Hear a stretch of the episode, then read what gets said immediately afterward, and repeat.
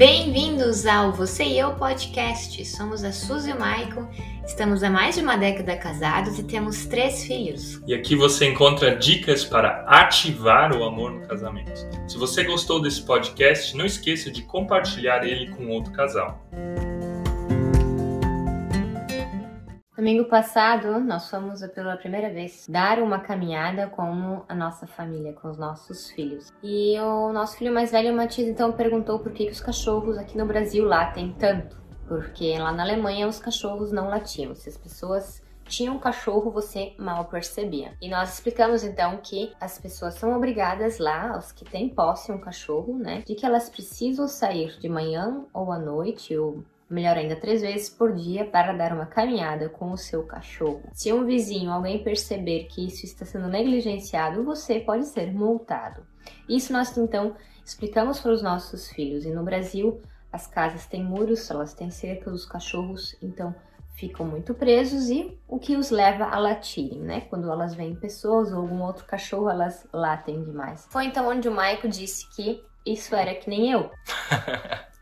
Porque quando a Suzy fica muito em casa e não sai, ela late demais em casa. Três modos de prevenir a depressão na sua família. É muitas vezes quando a gente vai falar de depressão, se fala para ajudar pessoas que já estão passando por isso. Mas poucos querem falar sobre prevenção, como cuidar para não cair dentro desse mal. A Organização Mundial da Saúde revelou que 25% das pessoas entraram em depressão após o Covid, após a pandemia mundial que tivemos. Isso, 25% da população mundial, né? Não é só do Brasil. Imagina quanta gente não ficou mais triste, quanta gente não está passando por esse mal por causa do isolamento social, por causa da pandemia em si. No livro Inteligência Emocional do Daniel Goleman, ele cita três fatores, três causadores de depressão na família, no casamento, e ao mesmo tempo esses três fatores são os fatores preventivos, aquilo que a gente tem que cuidar na nossa vida, no nosso casamento, nas nossas famílias, para que isso não se desenvolva e não se torne uma doença. E elas são as seguintes: falta de cachorro, de uma máquina de lavar e de uma máquina de lavar louça. É disso que está sentindo falta. O primeiro fator que ele aponta nas pesquisas dele é o enfraquecimento da família nuclear. O que, que é a família nuclear? É aquela família tradicional, pai, mãe e filhos. O aumento de divórcios é algo real, agora até mesmo com a pandemia, muitas pessoas se separaram porque cansaram da presença do cônjuge. De forma geral, a própria mídia, a própria tecnologia vem trazendo a destruição da família. Aqui o Daniel Goleman coloca a família tradicional como preventivo, como algo que ajuda a prevenir a depressão. Simplesmente ter um casal estável com filho. Também é fato é que muitas famílias tiveram a oportunidade de se aproximarem mais e curtiram muito este momento de estar só eles em casa. Tu diz a pandemia agora, né? Isso. Sim, tem o seu lado positivo também. A pandemia só potencializou aquilo que já estava com uma base boa, uma base ruim. Ou seja, se você já estava propenso à depressão, a pandemia foi a gota d'água, né? Piorou. E se você já estava com uma família ajustada, a pandemia foi ótima, porque vocês puderam ter momentos de convivência muito melhores que não teriam antes. Então, formas de você cuidar da sua família e prevenir a depressão. É o que é o mais óbvio, né? É você ter um bom casamento casamento, um bom relacionamento com o seu cônjuge. E um bom casamento, ele não traz só segurança para o marido, ele não traz só segurança para a esposa, mas ele traz segurança para todos os outros relacionamentos. Ele traz principalmente segurança para os filhos.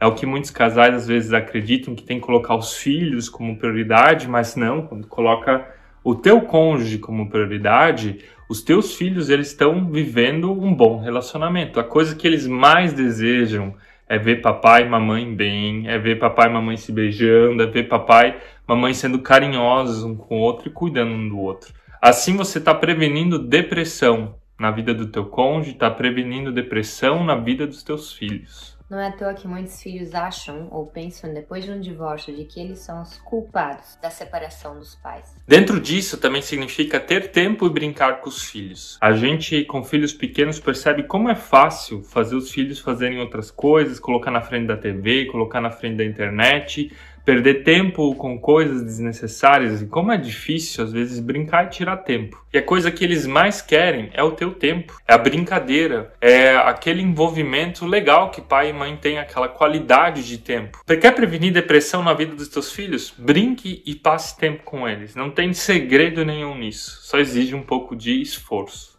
mas você prefere passar o tempo no celular. E dentro disso também significa ter o contato da grande família, ter contato com os avós, ter contato com os familiares, não viver o isolamento que a pandemia própria fez, né? De que as pessoas se isolavam umas das outras. As pessoas elas precisam do contato social. Então a primeira grande forma de prevenir é fortalecer a família, fortalecendo o vínculo marido-esposa, vínculo com os filhos, vínculo com os pais e avós. E a segunda grande causa é a insegurança emocional. E o que causa segurança emocional? É quando o casal está ocupado demais com o trabalho, quando o casal está ocupado demais com os outros, quando o casal está brigando demais um com o outro. melhor assim. Quando... Não é o nosso caso. Não é o nosso caso. Quando o casal está brigando demais um com o outro, quando não existe mais o cuidado que precisa se ter um com o outro, cuidado com os filhos, do qual a gente falou antes. Segurança emocional é se sentir bem na tua casa, é se sentir bem nos teus relacionamentos, é sentir a segurança dos teus pais, é sentir a segurança do teu cônjuge, que ele te coloca como prioridade no casamento. E essa segurança emocional, ela também vem quando você se sente seguro como pessoa, que você sabe que está no lugar certo, fazendo o trabalho certo, casado com a pessoa certa e seguro das tuas decisões. Então você quer fortalecer e quer prevenir a depressão? Seja uma pessoa segura emocionalmente. Saiba quem você é, saiba para o que Deus te criou, quem você é em Deus, quem é a sua identidade e evite determinadas coisas na sua casa, como brigas desnecessárias, falta de tempo em família, ocupar a cabeça com coisas que não são importantes. E agora queremos chamar você para uma ação. É você clicar no joia e compartilhar este vídeo. E a terceira grande causa de depressão na família é o que? É o individualismo. E aqui também já chamamos o motivo de prevenção.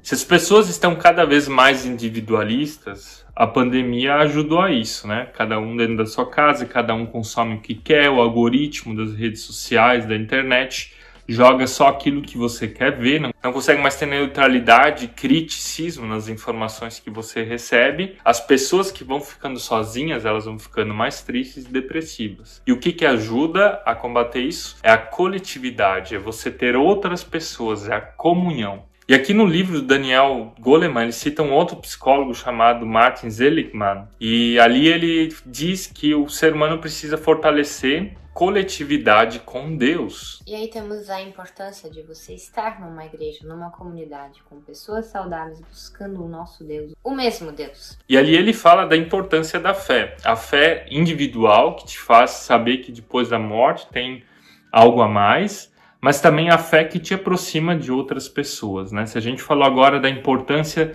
de ter um bom casamento, se a gente falou da importância de ter tempo para os filhos, de colocar as prioridades certas, agora também é importante você ter outras pessoas perto de ti que te fazem bem, que te fazem sair do individualismo. E se a gente olhar para a Bíblia, né, Jesus não fala nada de diferente. Ele diz Ame a Deus com todas as tuas forças, com toda a tua alma, com todo o teu entendimento, com todo o teu ser, e ame o teu próximo como a ti mesmo. E aqui Jesus já estava pensando também em formas de prevenir a depressão, não só de viver uma espiritualidade saudável. Então você quer prevenir a depressão na tua família, no teu casamento?